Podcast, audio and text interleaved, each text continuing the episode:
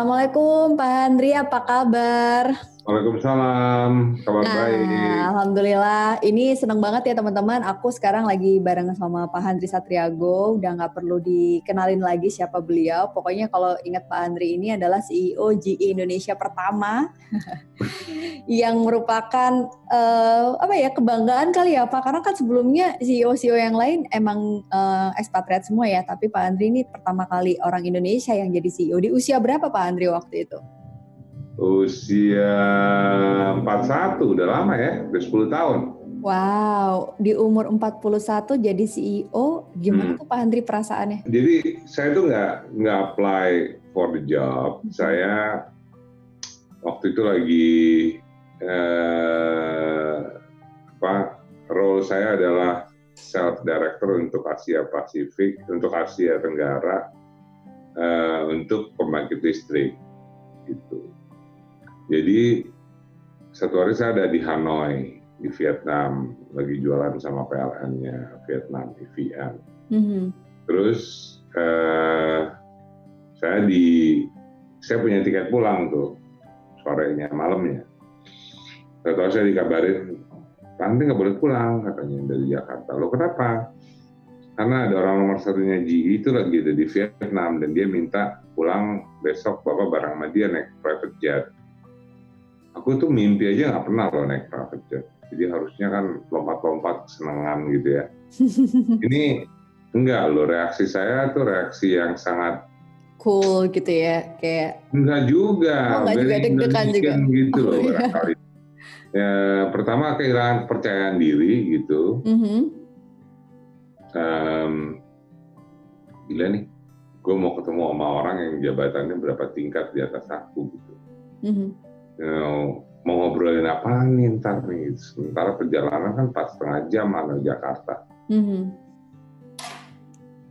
yang kedua mulai takut ini gue jangan-jangan dipecat nih besok nih mulai mikir saya bikin pernah bikin salah apa gitu.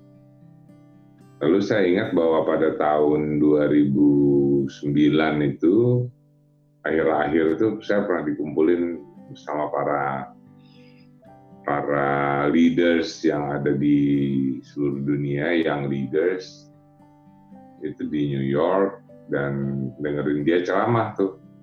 Mm. Bos ini ceramah mengenai emerging market, right? pasar masa depan. Terus dia bilang salah satu contoh pasar masa depan adalah Indonesia. Saya duduk paling belakang, entah kenapa tuh saya angkat tangan waktu itu tuh, saya angkat tangan kan orang nggak sering-sering ya angkat tangan ketika bosnya pidato gitu pidato iya iya benar-benar. Dan itu Pak Andri satu-satunya orang Indonesia atau ada orang Indonesia yang lain? Saya satu-satunya orang Indonesia waktu itu. Terus saya angkat tangan terus saya bilang I'm sorry gitu. Saya uh, apa saya ada di Indonesia dan saya udah 12 tahun di GE selama ini saya selalu dengar Indonesia adalah pasar masa depan. Mm -hmm. menurut saya itu pendekatannya nggak tepat gitu. Karena kalau pendekatan pasar masa depan, apa yang kami butuhkan selalu datangnya masa depan. Kita butuh investment baru, ya nanti masa depan.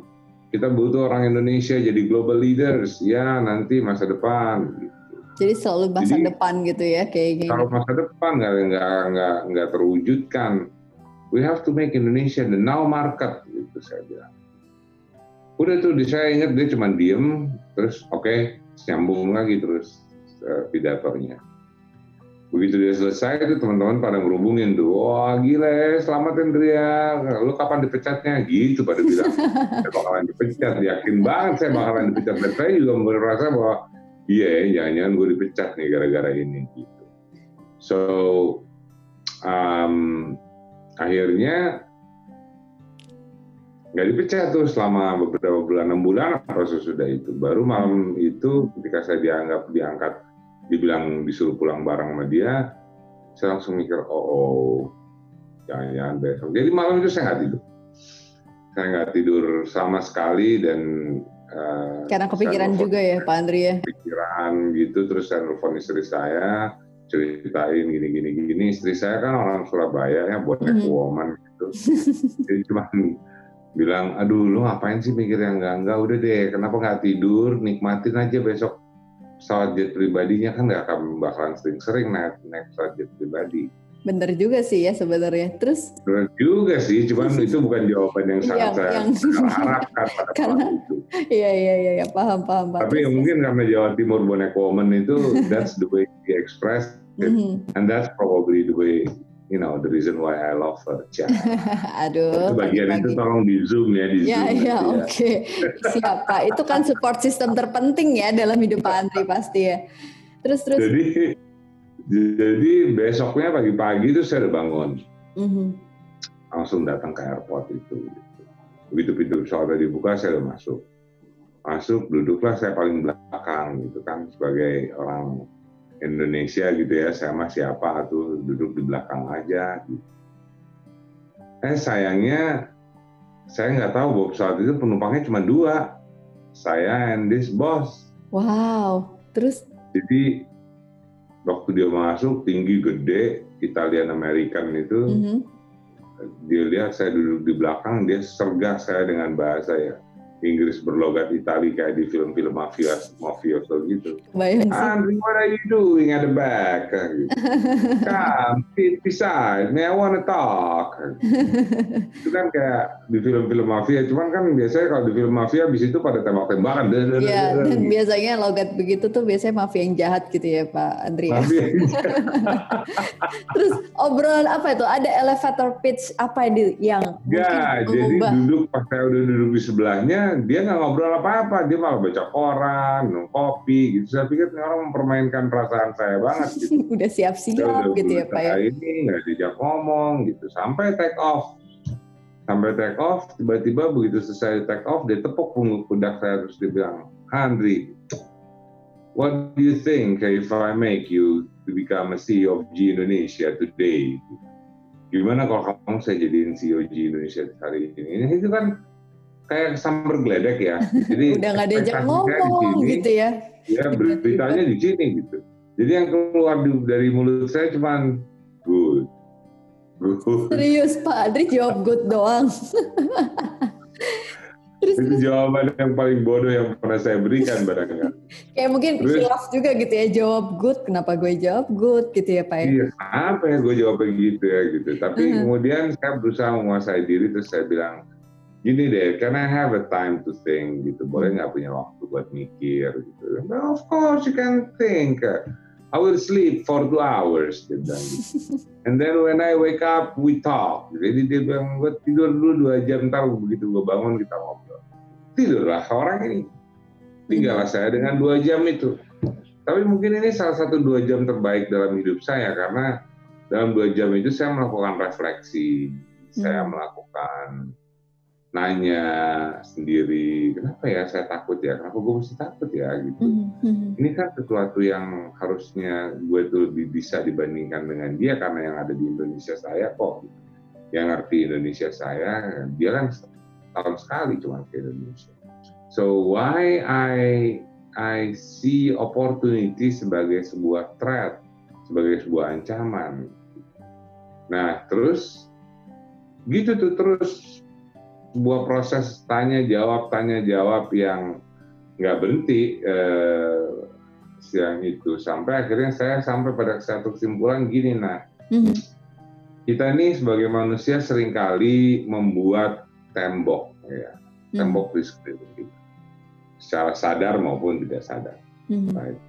dan tembok ini adalah bagian dari mana di mana kita memisahkan diri kita antara daerah yang kita nyaman gitu comfort zone. Dengan daerah yang kita mikir aja nggak mau. Mhm. gitu kan. Semacam daerah di belakang tembok gitu itu ya. mau ngapain aja saya nyaman banget gitu. Hmm, tapi di luar tembok itu mikir aja saya nggak mau. Karena nggak punya gantungan nggak punya knowledge nggak Mhm. punya pengalaman dan sebagainya.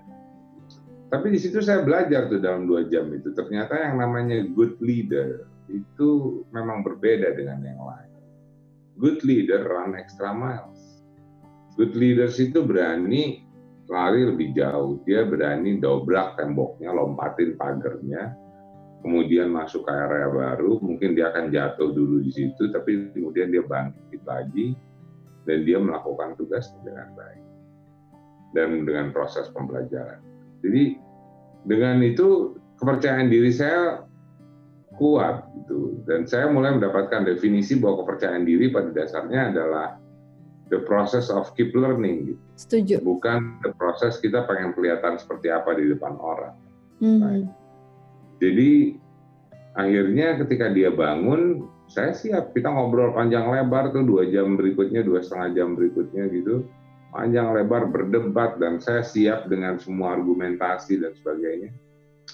Sampai di Jakarta, di Halim, begitu touchdown, sebelum turun, dia tepuk lagi pundak saya. Congratulations. Mulai hari ini kamu adalah CEO G Indonesia. Gitu. Wah, Jadi deh saya CEO G Indonesia. Jadi tanpa disadari jawaban dua jam itu Pak Handri uh, mengiyakan dengan statement siap jadi CEO. Iya, iya, saya menyiapkan, menyatakan diri siap dengan itu. Jadi apa yang kenapa kenapa saya ceritakan ini pada teman-teman pendengar podcastnya Ana? Mm-hmm. Karena kita sering kali salah mengartikan yang namanya kepercayaan diri. Betul. Kepercayaan diri sering kali kita artikan sebagai sesuatu yang gimana kita pengen kelihatan ada ekspektasi orang lain gitu ya Pak Andri ya. Padahal kalau misalnya kayak saya waktu pertama kali jadi public speaker pegang mic di depan umum. Itu takutnya setengah mati karena yang saya pikirin adalah gimana ya saya duduk di kursi roda nih orang lain enggak. Ini bagus nggak posturnya? Ini pakaian saya pas nggak? Ini botak saya ketutupan nggak? Gitu. Jadi hal-hal yang yang yang gimana orang lain ngelihat saya gitu. Benar benar benar. It's human sih nah, sebenarnya. Akhirnya ya. ketika saya mengubah mindsetnya adalah ini proses belajar, jadi nggak apa-apa kalau salah juga gitu. Nggak apa-apa kalau misalnya botaknya kelihatan juga, nggak apa-apa kalau misalnya, you know, all of those things.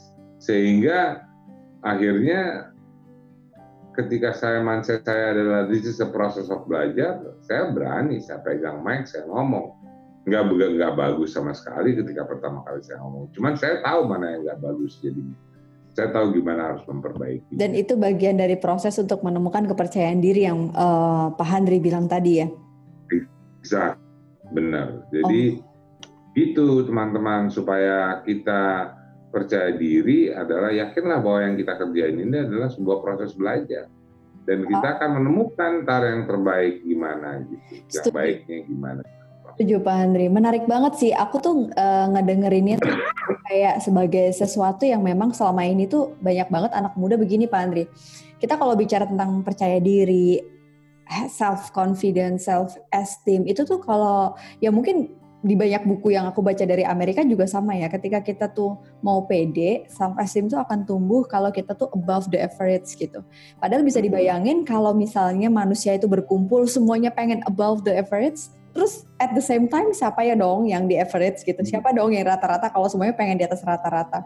Jadi nggak apa-apa ya Pak Andri ketika kita sedang berusaha berproses untuk numbuhin rasa percaya diri, walaupun saat itu kita nggak di atas rata-rata, at least kita di rata-rata, tapi prosesnya kita going uh, menuju ke sana, going through menuju ke above the average ini tadi. Tapi aku penasaran nih Pak Andri, bahwa dalam prosesnya pasti ada dong seorang Andri Satriago ini ada di bawah average mungkin merasa ada di titik terendah.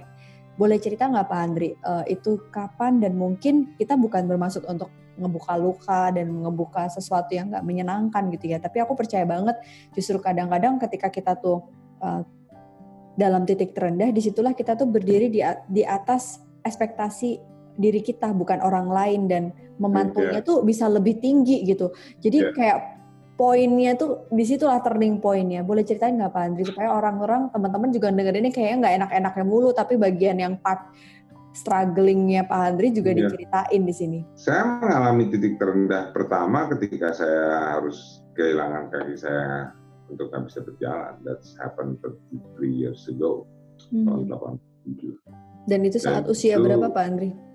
Usia 17 tahun waktu itu. Saya orang yang sangat aktif ke mana-mana, naik gunung, uh, olahraga, dan you know semua hal yang aktivitas fisik gitu terus tiba-tiba ujuk-ujuk satu hari saya sakit di pinggang saya kemudian nggak bisa jalan. Habis itu ke dokter udah ke orang pinter. Nggak tahu lah berapa itu IQ-nya orang pinter itu ya tapi kalau orang usaha kan waktu itu biasanya ke mana-mana.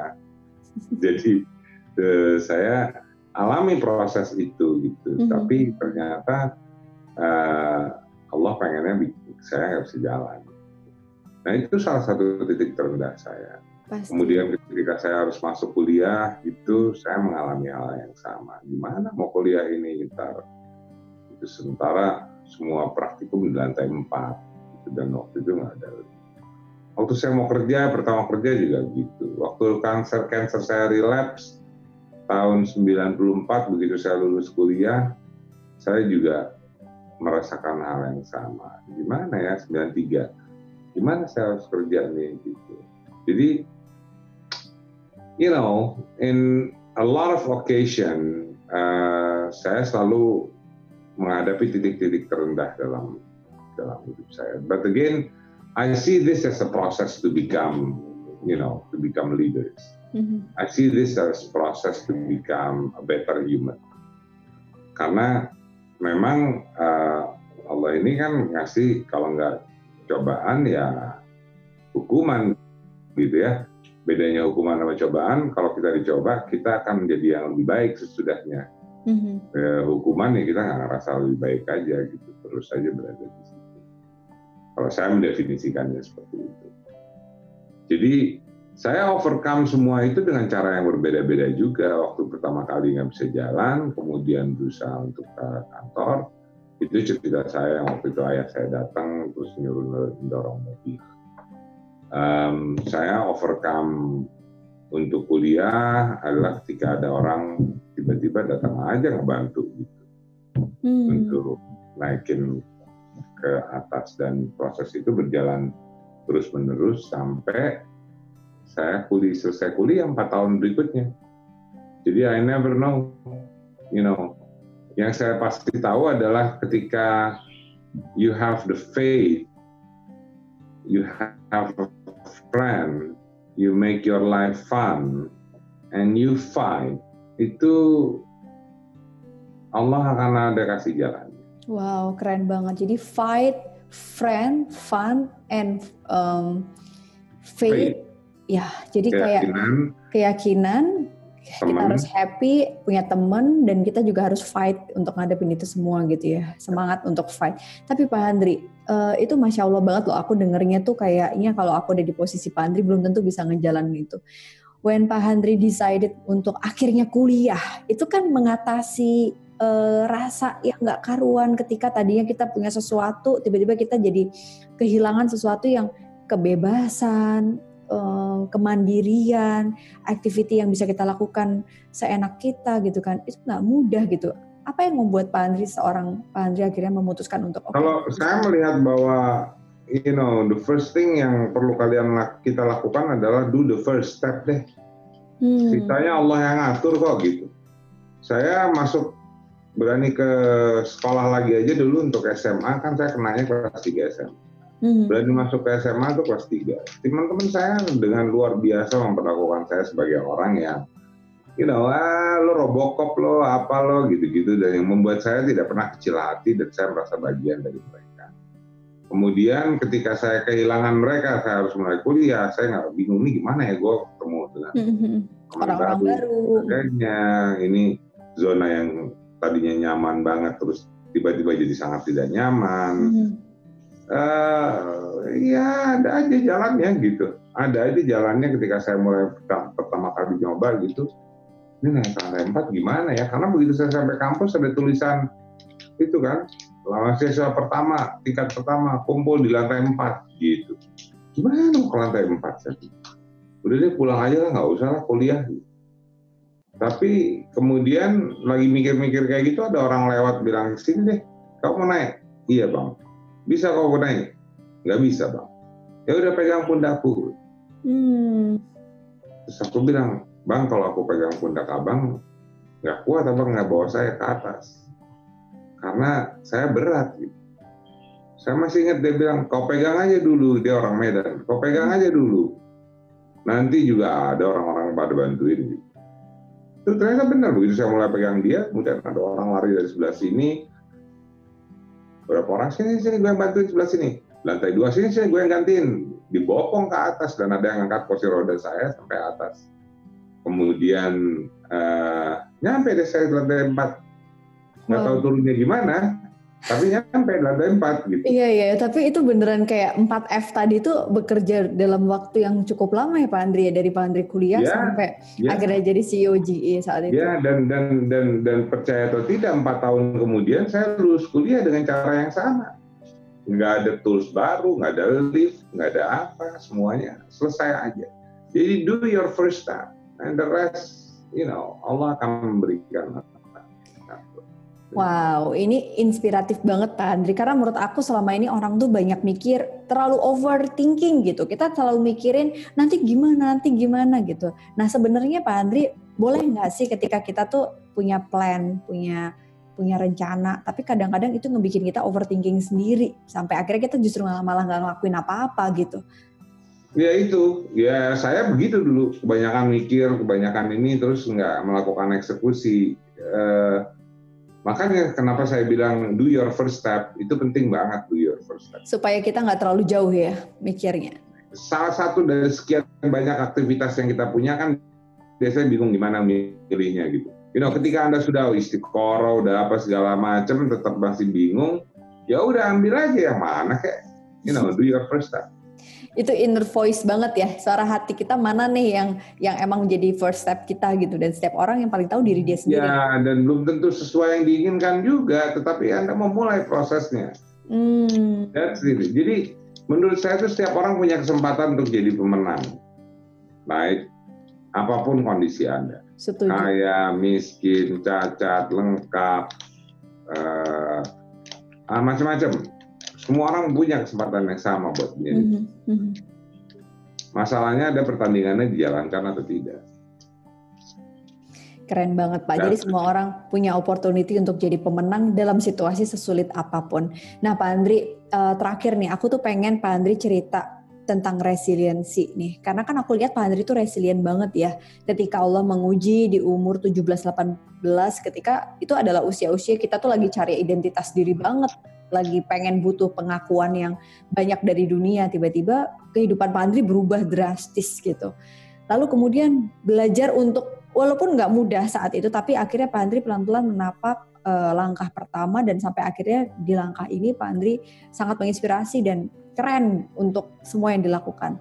Apa sih yang harus dilakukan oleh teman-teman di rumah yang dengerin podcast ini maupun YouTube channel ini supaya bisa punya resiliensi itu gitu. Karena mungkin nggak semuanya punya keyakinan nggak semuanya punya teman nggak semuanya hidupnya tuh happy dan nggak semuanya berani gitu untuk menghadapi itu. Apa yang harus dilakukan? First stepnya tuh apa sih gitu?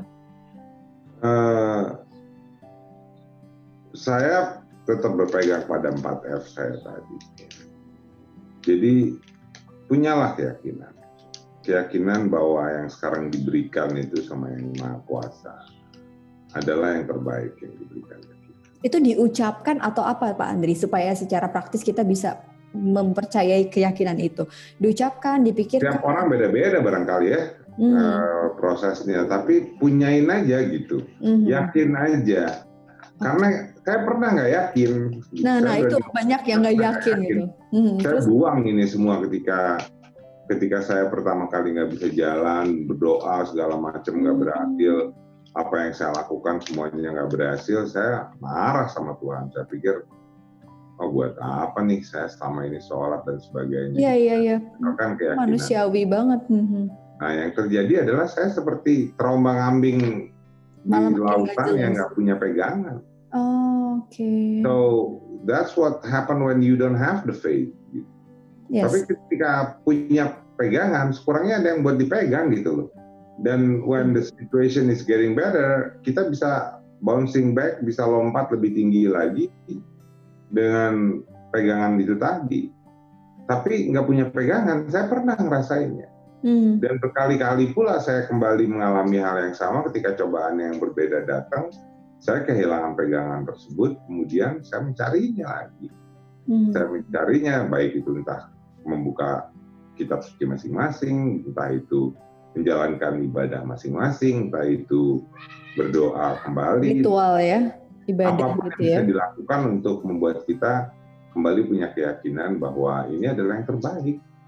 Kita bakalan bisa bilang bahwa ini adalah yang terbaik sesudah ini dijalankan. Right? saya sekarang bisa cerita bahwa cancer yang mengambil saya yang mengambil kaki saya tahun 1987 itu hmm. sekarang sudah memberikan lebih banyak hal dibandingkan dengan yang diambil. Masya Allah, iya iya. Nah itu hal yang bisa kita ceritakan begitu sudah lewat. Dilewat, iya benar-benar.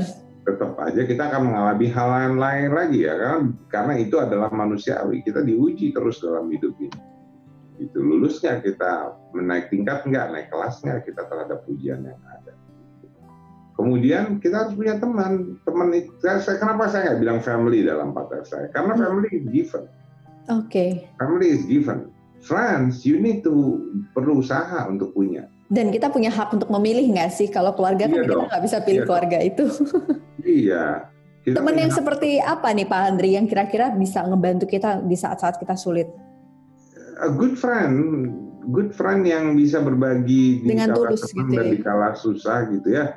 Yang kalau kita senang kita cerita dia nggak ngerasa kita nyombong gitu. Mm-hmm. Yang ketika susah ketika kita mau cerita dia juga nggak tayang tayang tayang nggak yang gitu. Kayak gitu. lebay gitu ya. Uh, iya iya iya. Jadi, ya. Uh, you know, a good friend, you know what I mean, friends yeah. yang nggak seperti ya. cinta gitu ya, friends itu nggak ada cemburunya gitu. Jadi uh, that's the differentiation yang sangat mendasar menurut saya. Mm-hmm. Dan friends, good friends will give you good energy. Good friends akan bisa memberikan kita self fulfilling prophecy, di mana mm, kita yakin bahwa kita dipercaya sehingga kita punya kekuatan gitu untuk itu. Mm. And then we have to have fun, punya kegiatan yang bikin seneng. Ngapain? Kita ngumpulin ikan cupang kayak. Uh, Kalau Pak Andri saat itu apa tuh hobinya sampai sekarang apa ini Pak Andri yang bikin Pak Andri uh, tetap? Saya, saya kan suka komik, jadi saya baca komik, oh. saya suka baca, saya baca, saya suka hal-hal yang waktu itu berbau perlawanan gitu, jadi mm -hmm. musik pun yang yang waktu itu heavy metal gitu-gitu dan belum ada Wikipedia kan, jadi informasi masih harus nyari sendiri. Um, so at least you have the community gitu. You have to have a time for yourself untuk having fun, sukanya ngapain gitu. Taman musik, olahraga, entah uh, oh sekarang gue nggak bisa olahraga karena gue cacat. Uh, ya masih ada olahraga yang bisa dilakukan. Mm -hmm. Saya nggak bisa lari sih, tapi saya masih bisa shadow boxing gitu. Wow. Jadi saya lakukan shadow boxing untuk kardio saya. Jadi and and and and fight seperti tadi cerita saya, I I do fight a lot dalam kehidupan dengan kursi roda ini dan itu yang membuat saya menurut saya adalah proses resiliensi yang ada. Gitu. Oke, okay. wow Pak Andri, aku tadi uh, terinspirasi banyak hal nih 4F yang ini juga bakalan jadi satu semangat juga buat teman-teman. Mungkin sekarang ada yang prosesnya lagi nyelesain kuliah, ada yang kerja tapi demotivasi, ada yang usaha tapi lagi coba cari peluang-peluang baru dan ternyata uh, itu juga bukan hal yang mudah.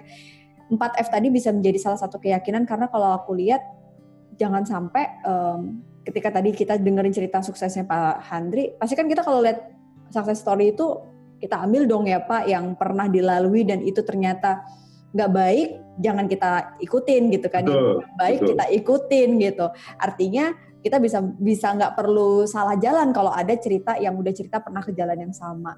Oke Pak Andri, tes selalu Pak Andri. Pokoknya ini aku sih ngerasa manfaat banget buat teman-teman uh, yang masih muda, terutama yang sekarang itu ngerasa ngeluh dengan kesulitannya kita tuh nggak ada apa-apanya. Lihat nih Pak Andri Satriago di umur 17 tahun diambil privilege-nya untuk bisa melakukan aktivitasnya dengan bebas. Itu juga hal yang nggak mudah. Tapi justru privilege itulah yang membuat Pak Andri bisa mendapatkan kemewahan sebagai salah satu yang tadi membanggakan sih CEO GE Indonesia pertama di usia yang menurut aku masih sangat muda untuk menjabat di posisi itu dan itu keren banget. Sukses selalu dan sehat ya Pak Andri ya. Thank you Analisa, sama-sama saya juga selalu akan belajar kok dalam konteks ini. Oke, siap kalau begigu. Thank you Pak Andri. Yoi.